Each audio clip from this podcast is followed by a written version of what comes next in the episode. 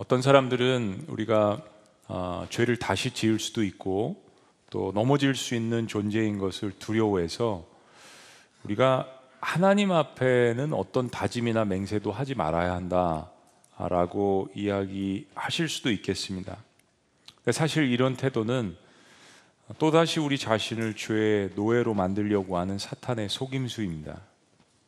성경은 사랑에는 두려움이 없다라고 우리에게 알려줍니다. 하나님께서 우리를 구원하시는 사건은 어, 사랑의 사건이지 우리가 율법의 공로로 구원받는 것은 아니지 않습니까? 그러면 구원 이후에 이번에 블레싱 집회를 하면서 어떤 때보다도 어려운 환경이었지만 작년보다도 더 많은 분들이 예수님을 영접하셨단 말이에요. 그러면서 결단하셨습니다. 일어나셨습니다. 그리고 어, 선언도 하셨고 맹세도 하셨고 사실은 그렇습니다.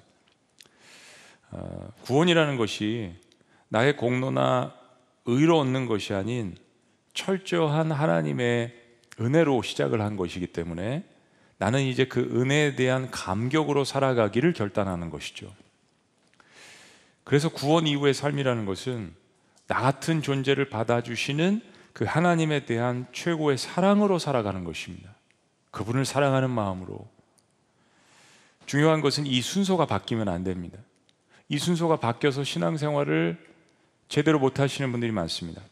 즉, 율법을 지켜서 나의 어떤 업적과 공로로 인해서 하나님께 인정을 받고 사랑을 받는 것이 아니라 하나님의 조건 없는 사랑을 깨달아서 하나님이 말씀하신 바를 지키려고 노력하는 삶을 지금 이제 시작하시는 거란 이야기입니다.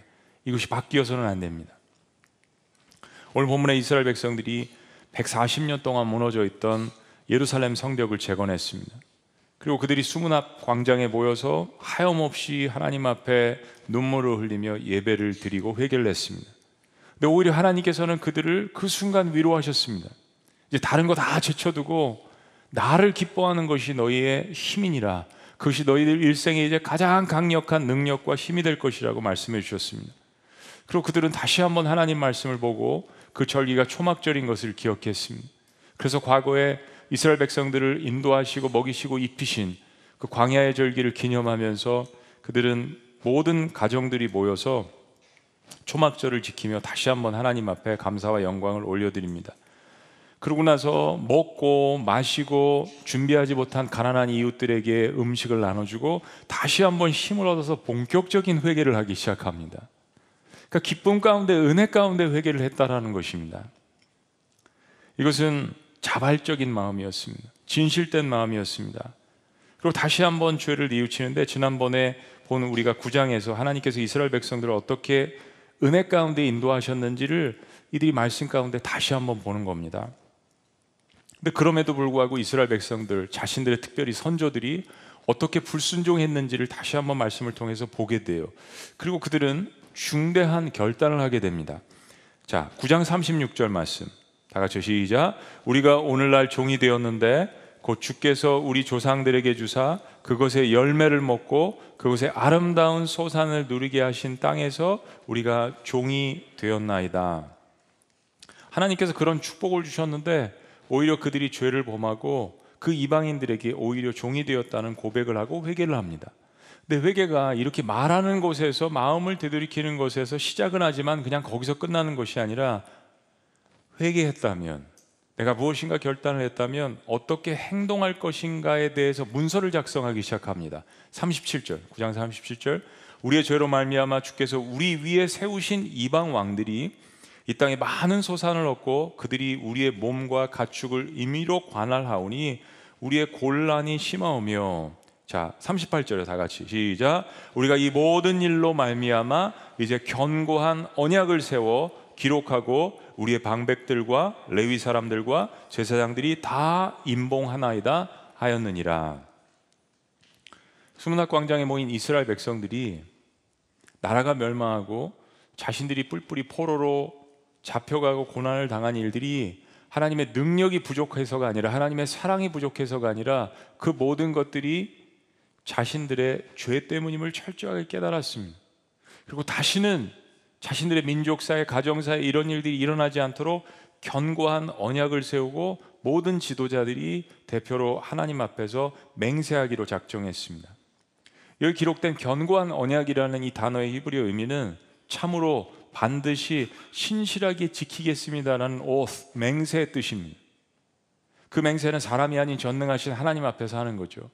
여러분 사실은 이 말씀을 깊이 묵상해 보면 참으로 신비한 부분입니다. 하나님은 우리가 죄인인 걸 아시고 내일도 죄를 지을 것을 아세요. 그런데 어떻게 이렇게 부족한 인간이 전능하신 완벽하신 하나님 앞에서 이런 것들을 맹세를 할 수 있습니까? 이게 하나님과 우리의 관계의 굉장히 신비한 면입니다. 여러분 자신이 은혜 받은 것을 사실 글로 남길 수 있으면 좋습니다. 그래서 저희들이 10만 감사 운동을 하는 거예요. 왜냐하면 사람은 자기가 베푼 것은 자꾸 기억하고 싶은 습성이 있는데 자기가 은혜 받은 것은 자꾸 잊어버리려고 하는 습성이 있습니다. 우리 하나님의 은혜를 자꾸 잊어버립니다. 내가 과거에 어떤 존재인지도 자꾸 잊어버립니다. 느헤미야 9장을 보면 에스라의 설교를 통해서 이스라엘 백성들이 역사 속에서 얼마나 자신들이 쉽게 하나님을 불순종하고 배신하고 은혜를 망각했는지를 깨닫는 겁니다. 그래서 그들은 단순한 맹세를 하는 것이 아니라 이제 어떻게 내가 우리 가정이 우리 민족이 살겠다라는 구체적인 행동 강령을 만들었습니다. 그리고 거기에 대표들이 사인을 하는 것입니다. 그리고 본문 10장 1절이 느헤미야 이름부터 선포되어집니다. 그 인친자는 하가리아의 아들 방백 느헤미야와 시드기야, 스라야와 아사랴와 예레미야. 이렇게 27절까지 이들의 이름들이 니하미야부터 쭉 제사장 22명, 레위인들 17명, 행정 지도자인 백성의 2명, 44명까지 다 합쳐서 총 84명의 이스라엘 지도자 이스라엘 백성들 수만 명의 지도자들의 이름이 기록이 되고 동참하고 사인을 했습니다. 지도자들은 그 언약의 내용을 선포했습니다. 근데 그들의 각오가 정말로 비장했습니다. 29절에 보면 다 그들의 형제 귀족들을 따라 저주로 맹세하기를 이 말이 뭐냐면 우리가 만약 이 맹세를 어기면 저주를 받아도 좋다는 이야기입니다. 이건 이런 뜻입니다. 그만큼 이스라엘 백성들은 자신들의 죄, 과거의 삶에 진절머리가 나 있는 상태입니다.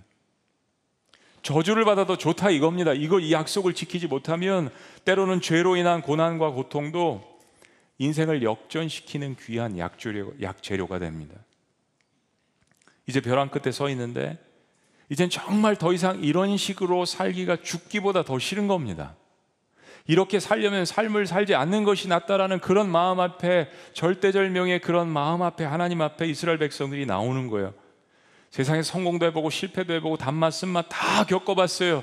그러나 그 안에서 진정한 행복과 기쁨을 누리지 못한 백성들 이제 하나님 앞에서 단 하루라도 세상이 줄 수 없는 세상에서 맛보지 못한 하나님만이 주시는 그 행복과 기쁨을 맛보기를 원했던 것입니다. 단 하루를 살아도 그렇게 하나님의 자녀로서 어떻게 살아야 하는지를 맹세하고 결단하고 나아가고 싶었던 것입니다. 자, 여러분. 은혜를 받고 회개하고 하나님의 사랑을 깨달은 후에 이제는 어떻게 살아야 할지를 고민하는 것이 중요합니다. 오늘 본문 이스라엘 백성들의 언약의 핵심은 이것입니다. 세 가지를 나눌 건데요. 첫째는 세상 문화와 구별된 삶입니다. 두 번째는 하나님의 주권을 인정하는 삶입니다. 그리고 세 번째는 예배하는 삶입니다. 우리 세 번에 걸쳐서 이 말씀을 나누는데 오늘은 첫 번째로 세상과 구별되나 그러나 적용점은 세상의 존경을 받는 삶입니다. 언약의 내용은 오늘 10장 28절에 30절까지 본문 말씀인데 이렇습니다. 그 남은 백성과 제사장들과 레위 사람들과 문지기들과 노래하는 자들과 느디님 사람들과 및 이방 사람과 절교하고 하나님의 율법을 준행하는 모든 자와 그들의 아내와 그들의 자녀들 곧 지식과 총명이 있는 자들은 다 그들의 형제 귀족들을 따라 저주로 맹세하기를 아까 말씀드린 것처럼 우리가 하나님의 종 모세를 통하여 주신 하나님의 율법을 따라 우리 주 여호와의 모든 계명과 규례와 율례를 지켜 행하여 자 30절 다 같이요. 구체적인 실천 내용이 나옵니다. 다 같이 시작.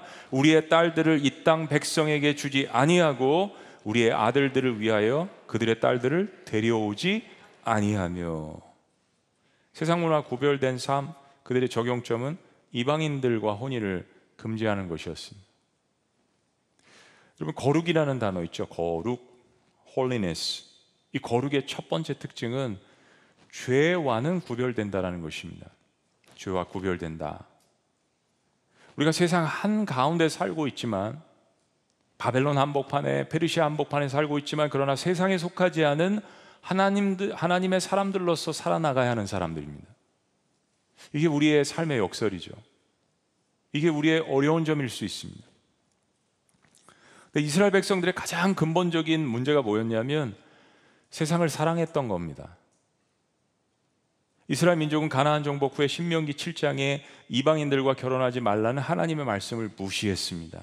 그리고 가나안 여자들의 아름다움을 보고 그들의 그들과 통혼했습니다. 겉으로 세상적인 판단으로 봤을 때는 가나안 땅을 군사적으로 정복하고 승리는 했지만 그들은 하나님의 명령을 저버렸습니다.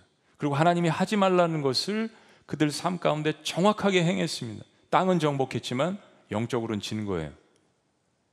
당시의 문화는 그 자체가 종교였고 문화 자체가 종교의 산물이었습니다. 그래서 단순한 결혼이 아니라 결혼을 하면 그들이 갖고 있는 서로의 문화를 받아들이면서 바알 신과 아세라 신도 받아들였습니다. 하나님도 믿고 바알신도 믿고 자신들이 취하고 싶은 유익들만 취하는 일종의 혼합 종교로 변질되고 있었던 것입니다. 살아계신 여호와 하나님을 진실하게 믿는 사람과 당시 성적으로 도덕적으로 가장 타락한 문화를 갖고 있는 바알신을 섬기는 사람과 함께 행복하게 한 마음으로 사는 것은 불가능한 일입니다. 하나님은 이스라엘 백성이 가나안 땅에 들어가기 전부터 그래서 이 일을 말씀하셨습니다. 출애굽기 34장은 이렇게 이야기합니다. 너는 삼가 그 땅의 주민과 언약을 세우지 말지니 이는 그들이 모든 신을 음란하게 섬기며 그들의 신들에게 제물을 드리고 너를 청하면 내가 그 제물을 먹을까 함이며 16절. 다 같이요. 시작 또 내가 그들의 딸들을 내 아들들의 아내로 삼음으로 그들의 딸들이 그들 신들을 음란하게 섬기며 내 아들에게 그들의 신들을 음란하게 섬기게 할까 함이니라. 하나님의 염려 하나님의 걱정이 사랑하는 백성들을 향한 마음으로 예언해 주셨습니다. 우리 하나님의 음성 듣기를 원하잖아요. 우리가 듣고 싶은 것만 들으려고 해서 문제지 하나님은 우리의 행복과 우리의 축복을 위해서 이 부분을 분명하게 말씀해 주셨습니다. 가나안 땅에 들어가서 첫 번째 해야 하지 마, 말아야 할 일. 여러분 하나님이 가장 싫어하시는 죄, 싫어하시는 죄는 하나님 외에 다른 이방 신을 경배하고 섬기는 겁니다. 죽은 신들이고 썩은 신들이죠. 헛된 것에 우상 숭배하는 것입니다. 이 우상 숭배를 현대적으로 쉽게 이야기하면 하나님 위에 다른 것들을 두는 것입니다. 그러니까 우상은 어떤 것이든지 될 수 있는데 하나님보다 더 사랑하는 것들입니다. 가나안에는 그런 문화가 강력하게 존재하고 있었던 것입니다. 우리는 인간으로서 이스라엘 사람들의 마음을 좀 이해해 보는 측면에서 한번 들여다보기를 원합니다. 여러분 이스라엘 남자들의 고민은 이런 것이었어요. 광야 생활 40년 만에 드디어 여자다운 여자들을 가나안 땅에 도착해서 보았습니다. 무슨 이야기입니까? 광야 생활은 유목민 생활이에요. 정착할 수도 없고 물질적 자원도 풍부하지 못했습니다. 화장품이 어디 있겠습니까? 좋은 옷이 어디 있겠어요? 뭐 향수가 어디 있겠습니까? 목욕을 자주 할 수 있었겠습니까? 립스틱이라도 바를 수 있었겠어요? 가나를 정복하고 히브리 남자들의 눈은 자연스럽게 가나안 여인들에게 돌아가기 시작했습니다. 매력적인 옷을 입고 예쁜 화장을 하고 안정된 생활을 해온 이들 가나안 여인들은 충분한 유혹의 대상이었습니다. 광야 생활 40년 동안 고생했던 조강지처들을 버리고 세상의 아름다움에 눈길을 주었던 거예요. 성경의 위대한 신앙의 인물로 묘사되는 요셉이 왜 보디발 장군의 아내가 요셉의 옷자락을 붙들고 유혹을 할 때 주랭랑을 치며 도망갔는지를 한번 생각해 보세요, 여러분. 이 장면은 굉장히 중요한 장면입니다. 요셉은 하나님의 사람이었어요. 실력이 있고 거룩한 사람이었습니다. 그러나 성경은 사탄은 대적하되 유혹은 맞서 싸우라고 이야기한 적이 없어요. 우리가 싸울 것은 사탄이죠. 죄의 유혹은 도망쳐야 합니다. 요셉이 그걸 보여주는 거예요. 왜냐하면 죄의 유혹은 항상 달콤하게 다가옵니다. 여러분 죄가 굉장히 무섭게 다가온다든지 혹은 죄가 주는 쾌락의 즐거움을 보장해 주지 않는다면 우리는 죄를 쉽게 이길 수 있습니다. 그러나 죄는 항상 달콤한 모습으로 변장해서 우리에게 다가옵니다. 하나님은 이스라엘 백성들의 이런 행태에 대해서 너무나도 걱정하셔서 가나안 정복 후에도 모세 후계자인 여호수아에게 말씀하십니다. 여호수아 23장은 이렇게 이야기합니다. 너희가 만일 돌아서서 나를 배신하고 나에게서 돌아서면 너희 중에 남아 있는 이 민족들을 가까이하여 더불어 혼인하여 서로 왕래하면 확실히 알라 너희의 하나님 여호와께서 이 민족들을 너희 목전에서 다시는 쫓아내지 아니하시리니 승리를 주시지 않겠다는 이야기입니다. 그들이 너희에게 올무가 되어 덫이 되며 너희의 옆구리에 채찍이 되며 너희의 눈에 가시가 되어서 너희가 마침내 너희의 하나님 여호와께서 너에게 주신 이 아름다운 땅에서 뭐 한다고요? 멸하리라. 이건 자업자득입니다. 하나님의 능력이 부족해서 일어난 일이 아닙니다. 그들이 그렇게 행했기 때문에 그 결과를 얻은 것 뿐이죠. 하나님은 우리 인생에 빨간 신호등이 들어오기 전에 여러 번 경고를 하십니다. 불순종이라는 것은 그 경고를 무시하고 빨간불에도 나의 정욕으로 달려가는 것입니다. 죽을 줄 모르고 나방처럼 불 속으로 뛰어드는 것입니다. 여러분 오늘 말씀이요. 단순히 믿는 자와 믿지 않는 자의 결혼에 관한 이야기로만 생각하시면 착각입니다. 가나안의 가치관은 내가 인생의 주인이 되라는 이야기입니다. 내가 인생의 주인이기 때문에 내가 취할 수 있는 모든 쾌락과 정욕과 탐욕을 취하라는 이야기입니다. 영적으로 서로 다른 가치관이 가정을 통해서 만나면 부부 생활은 그야말로 불화가 끊이지 않습니다. 행복한 날보다 불행한 날이 더 많은 생지옥이 될 수 있는 것이 결혼입니다. 요즘 세상의 결혼을 보면 너무 쉽게 생각하는 경향이 많습니다. 결혼식을 준비하는 것을 보면 사실은 신앙이 보이는 것입니다. 여러분 때로 예수 믿는 사람이 하는 결혼이나 세상 사람이나 별 차이가 없는 것들을 가끔 보게 되면 정말 목회자로서 마음이 아픕니다. 내 인생을 맡기는 일인데 결혼에 관한 책 한 권도 읽지 않고 한 번도 같이 심각하게 한 달 정도 기도하지도 않고 그렇게 해도 힘든 게 결혼 생활인데 팸을 준비하고 결혼식 자체를 준비하고 아파트를 살 생각을 하고 이런 것들은 세상 먹고 사는 것은 열심히 준비하지만 영적으로 맞춰보지 않는다. 여러분, 결혼은 두 사람의 진정한 사랑이 있어야 가능한 것입니다. 그리고 그 사랑은 인간을 향해서 보여주신 그 온전한 희생과 사랑, 그 신의 축복이 있어야만 시작할 수 있는 것입니다. 모든 것이 다 준비되어도 이 두 가지가 준비되어 있지 않으면 결혼은 곧 생지옥으로 변할 수 있습니다. 그러나 다른 것이 부족해도 만약 이 두 가지가 준비되어 있다면 세상의 고난을 이겨나갈 수 있는 것이 결혼입니다. 두 사람의 사랑과 하나님의 사랑이 거룩을 만들어내는 것이 결혼입니다. 그리고 이것을 부모가 준비해 주어야 하는 것입니다. 자, 두 번째로 오늘 말씀을 통해서 깊이 생각해야 될 것이 하나 있습니다. 거룩의 또 한 가지의 뜻은 blameless. 결점이나 흠이 없다라는 것입니다. 그러니까 하나님은 이제 거룩하신 거죠. 그래서 거룩이라는 말의 히브리어 단어가 무엇 무엇과 구별되어진다는 카다시의 뜻이 있는 것입니다. 결점이 없기 때문에. 그런데 오늘 이 말씀을 오해하지 않으시기를 바랍니다. 거룩이라는 것이 내가 너무 깨끗해서 다른 사람이 나에게 접근조차 하지 못하는 것이 거룩의 뜻은 아닙니다. 오늘날 많은 그리스도인들이 여기에 오해를 하고 있는 듯합니다. 여러분, 예수님을 한번 생각해 보세요. 거룩하신 하나님의 아들은 우리와 차원이 근본적으로 다른 분입니다. 그분의 신분은 하나님이세요. 가장 거룩하신 분입니다.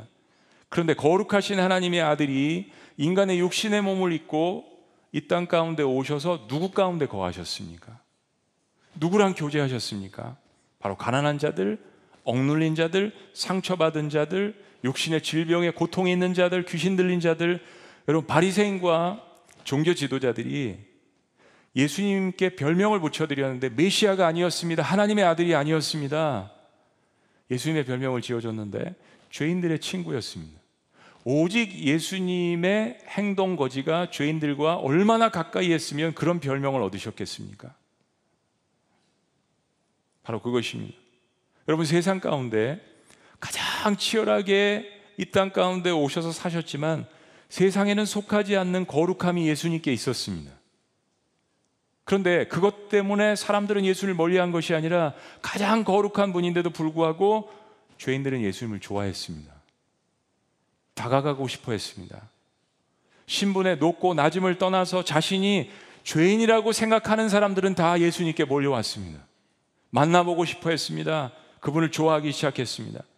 그가 사내들인 공예의 회원인 니고데모나 세리마테나 여리고성의 사개오나 로마의 백부장이나 이방 여인인 수로보닉의 여인도 다 예수님을 좋아했습니다. 이방인이든지 유대인이든지 자유자나 종이나 남자나 여자나 아이들이나 자신이 부족하고 죄인이라고 생각하는 모든 사람들은 예수님을 좋아했습니다.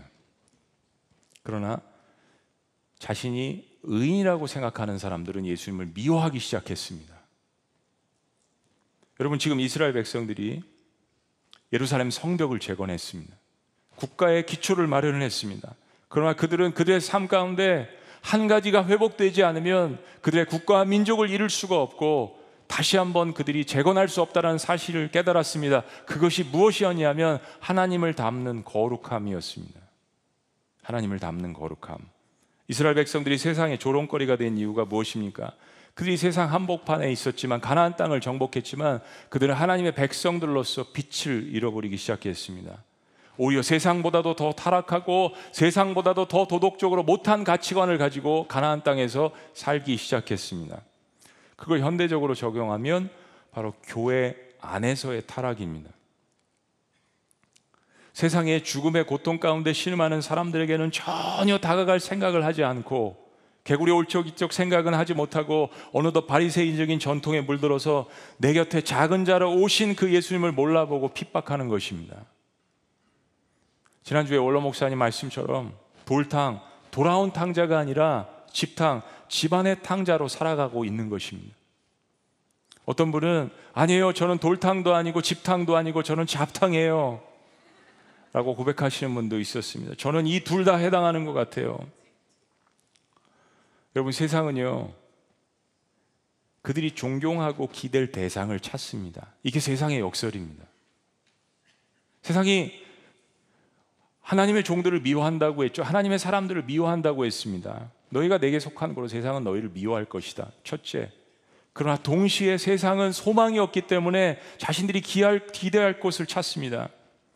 세상에 살지만 세상이 방향을 잃고 헤맬 때 무엇인가 이종표가 필요하지 않겠습니까? 세상은 예수님 같이 거룩하셔서 세상과 구분되지만 세상에 살아가는 친구가 필요한 것입니다. 무슨 이야기냐면 이런 것입니다. 내가 인생 열심히 살다가 갑자기 암에 걸렸는데 내 그리스도인 친구가 생각나는 겁니다. 그 친구는 이럴 때 어떻게 이 고난을 이겨내지? 알고 싶은 마음이 들 때가 있습니다. 별로 평상시에 친하지도 않았지만 기대고 싶은 마음이 들 때가 있습니다. 가족들을 먹여 살리느라고 직장에서 성실히 최선을 다해서 일했는데 예고 없이 직장에서 해고가 됐습니다. 내가 아는 그리스도인 친구는 그런 상황에서 과연 어떻게 이겨나가지? 그가 믿는 하나님이라는 분은 어떻게 이야기를 하실까? 정말 사랑하는 사람을 사람과 사별하고 그리스도인들은 대체 어떻게 살아나가나? 저와 여러분들은 우리 모두는 누군가 사랑하는 사람과 이 땅에서 사별을 해야 합니다. 내가 죽든 다른 사람이 먼저 죽든 우리는 그런 것들을 인생 가운데 경험을 합니다. 지난주에 올로 목사님께 말씀하신 아들을 먼저 하늘나라로 보내고 쓰신 See You in Heaven 저이 책을 모든 분들에게 추천합니다. 특별히 최근에 예수 그리스도를 영접하신 분들 그런 아픔을 가지신 분들에게 이 책을 추천합니다. 신이 없다면 너무 힘들고 답이 없는 문제들을 안고 살아가는 사람들이 많습니다. 그런데 하나님을 모르는 세상은 때로 그 하나님을 바라보는 하나님 사람들 안에서 그 힌트와 소망을 찾기를 원합니다. 적어도 인, 인 생에 한 번 이상은 그런 생각과 그렇게 기댈 곳을 찾기를 원합니다. 여러분, 모든 주변의 민족들이 하나님의 백성들이라고 자부하는 이스라엘 백성들을 주시하지 않았겠습니까? 산발라시나 도비아나 사마리아 살고 있었던 사람들도 이스라엘 백성들을 시기하고 질투하고 미워하고 왜냐하면 자신들만 정통이라고 이야기하니까요. 그러나 그들 마음 가운데는 어쨌든 그런 마음이 있었지만 이스라엘 백성들을 주시하고 있었습니다. 세상에 있는 사람들은 기독교를 주시합니다. 강대국인 이집트를 꼼짝 못하게 하시고 홍해를 기르는 기적으로 광야에서 만나 매출하기를 먹이셨다는 소문이 이미 이스라엘 백성들이 가나안에 들어가기 전에 파다하게 가나안 지역에 퍼졌습니다. 기생 라합이 그 소식을 듣고 우리의 간담이 서늘해졌다는 이야기를 우리는 들어보았습니다.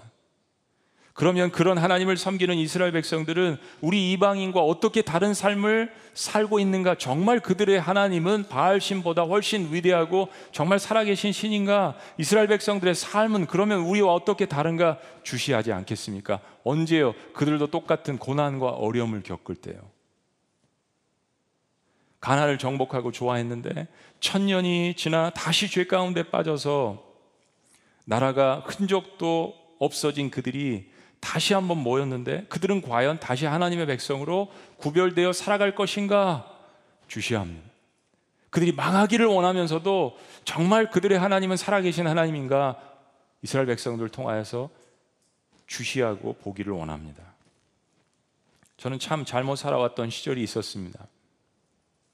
모태 신앙이라서 신앙이 차지도 않고 덥지도 않고 미지근했던 적이 있습니다. 그러니까 신앙생활을 잘하는 것이 그냥 죄를 짓지 않고 사는 것이라고만 생각했던 시절이 있었습니다. 그러다 보니까 소극적으로 죄를 안 짓는 것에만 초점을 맞추고 죄를 지으면 어떻게 해요? 늘 죄책감이 있고 죄를 지으면 하나님이 나를 버리셨구나. 이런 생각들만 가득 차게 됐습니다. 그러나 여러분, 하나님이 원하시는 것은 적극적으로 하나님을 사랑하고 하나님 말씀을 즐거워하는 가운데 그것을 따르고 선을 베풀며 살아가는 것임을 깨닫게 되었습니다.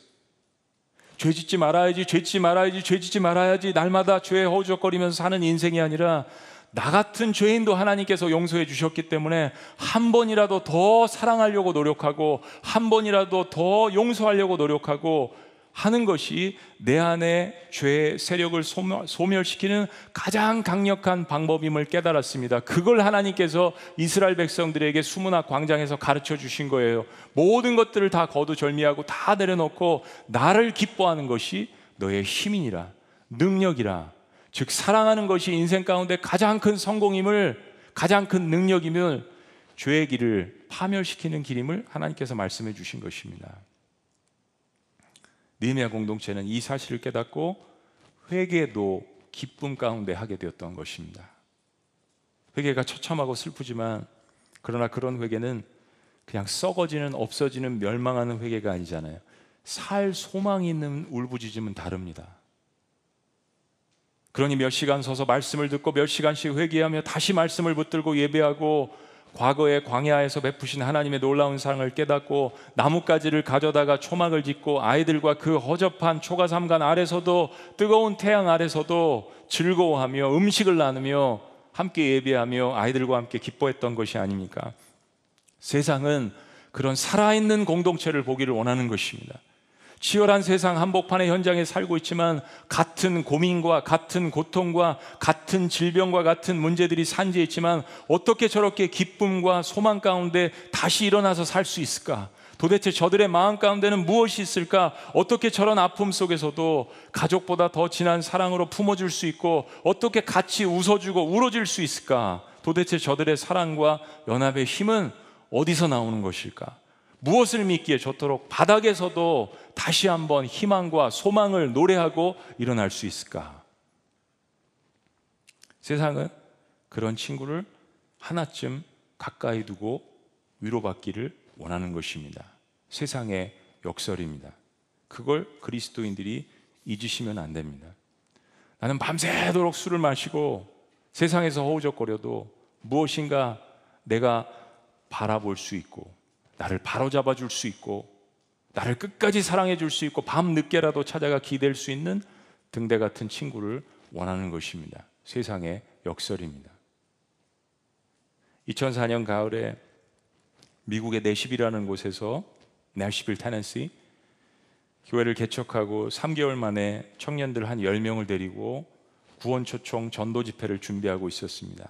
제가 그렇게 했다는 이야기 제가 전도하고 있던 사람들이 있었는데 그 중에 한 분이 어느 날 밤 9시쯤 전화가 걸려왔습니다. 이미 혀가 많이 고부라져 계셨습니다. 술을 많이 마시셨는데 제가 생각난다는 것이었어요.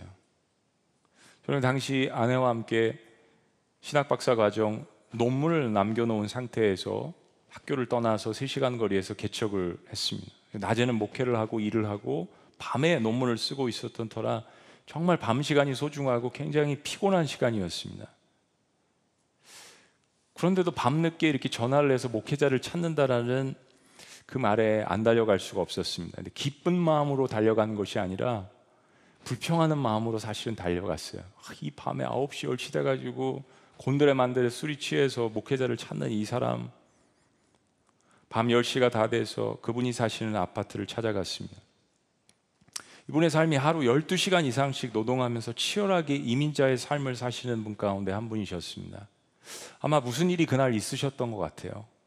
제가 배를 누르고 아파트에 들어갔는데 담배 냄새로 가득하고 어두침침한 그곳에 환기는 되지 않고 술병들이 널브러져 있었습니다.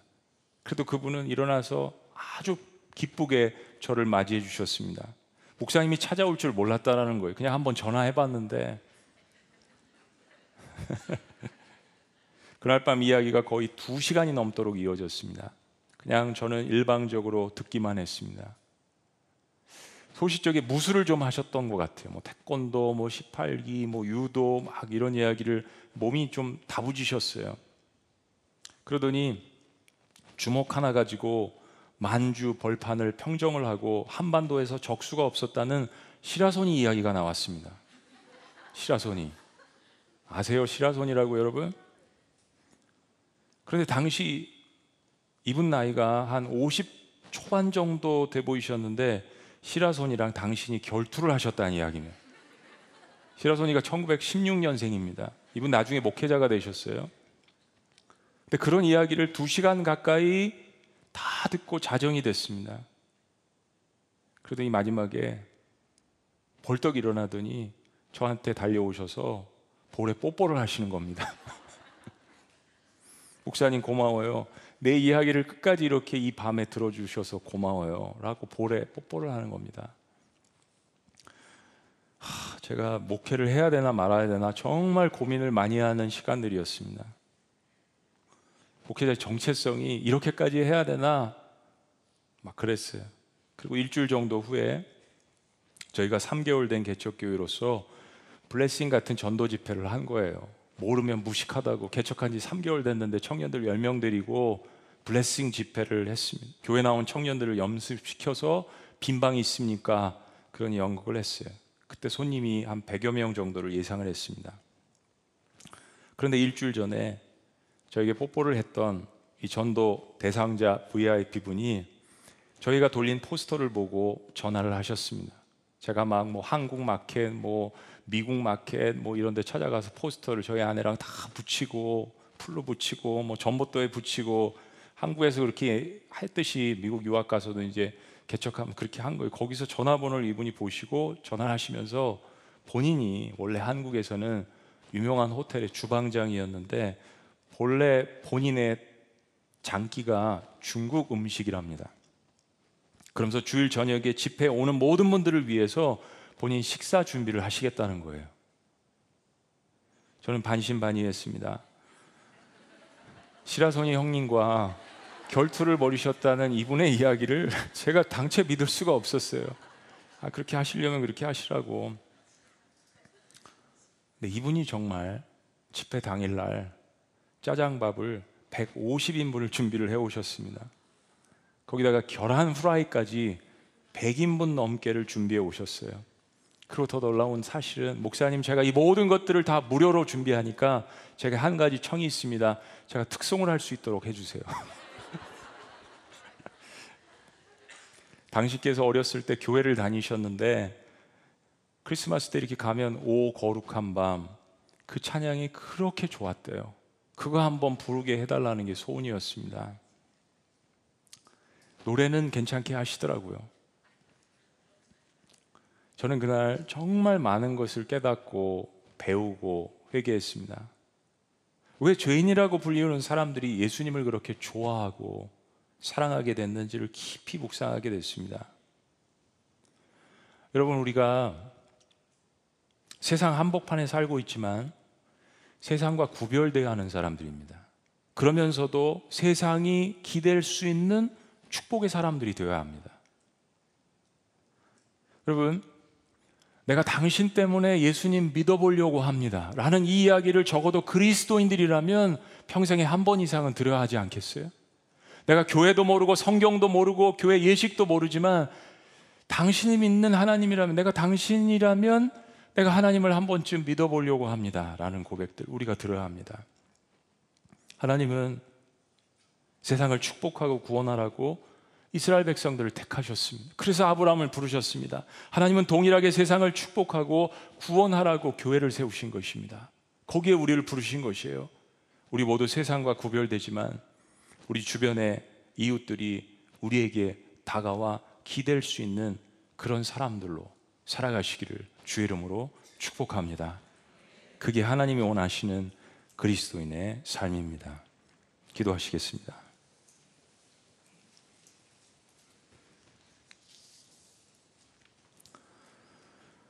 여러분 이제 어떻게 살 것인가를 고민해야 할 차례입니다.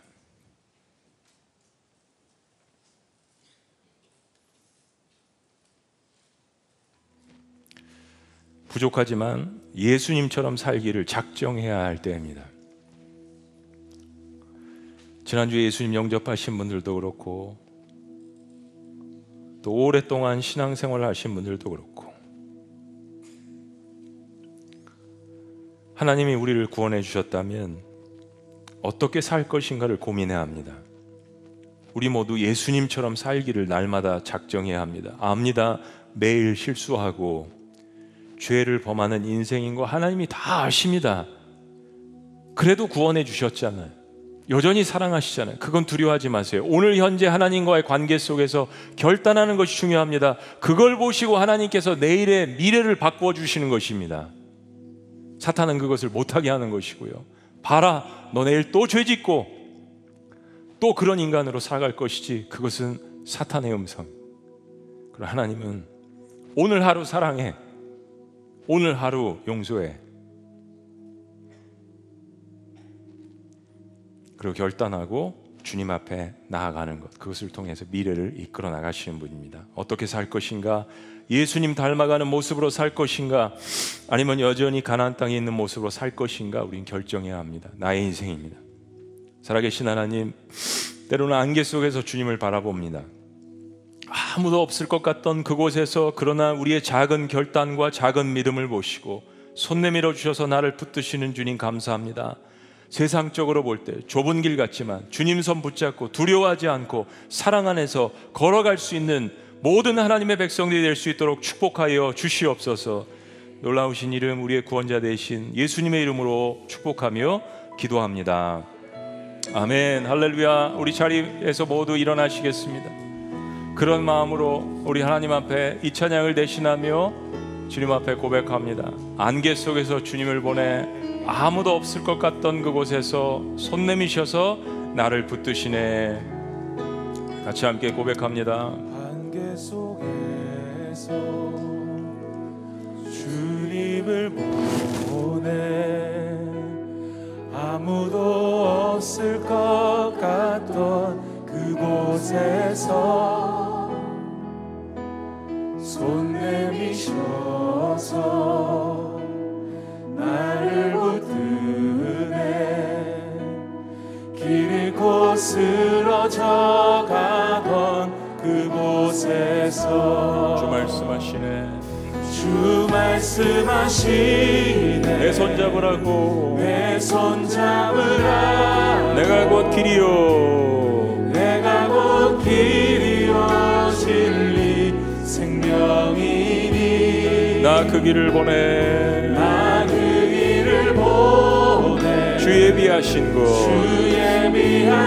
결정하고 결단합니다. 다른 길로 돌아서지 않으리. 다른 길로 돌아서지 않으리. 예수의 길 예수의 길. 그 좁은 길. 나는 건네. 나는 건네. 주 손잡고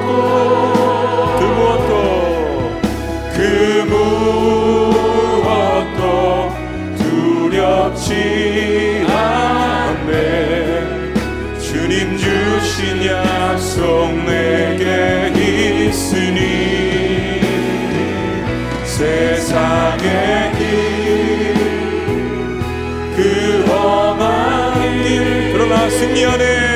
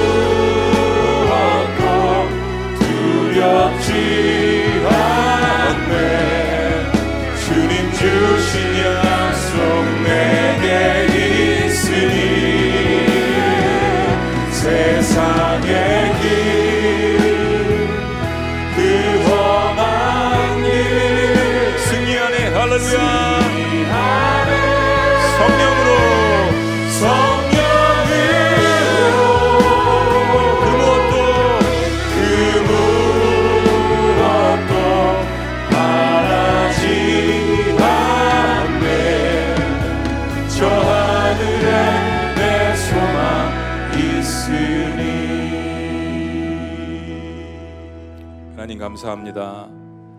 우리가 어떻게 살 것인가를 고민할 때 하나님께서 그 마음 자체를 기뻐하시고 나를 기뻐하는 것이 너의 힘이라고 말씀해 주신 것 감사합니다.